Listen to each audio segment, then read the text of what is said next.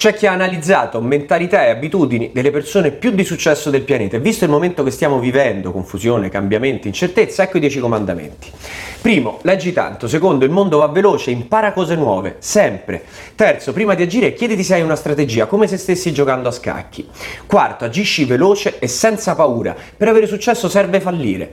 Quinto, non mollare mai, ma senza smettere di guardarti intorno per vedere se ci sono nuove opportunità. Sesto, se il mondo è diviso tra produttori e consumatori, Evita Netflix e pensa a cosa produrre. Settimo, se non fai soldi anche quando dormi, ha detto Buffett, lavorerai fino alla morte, quindi appena puoi, investi.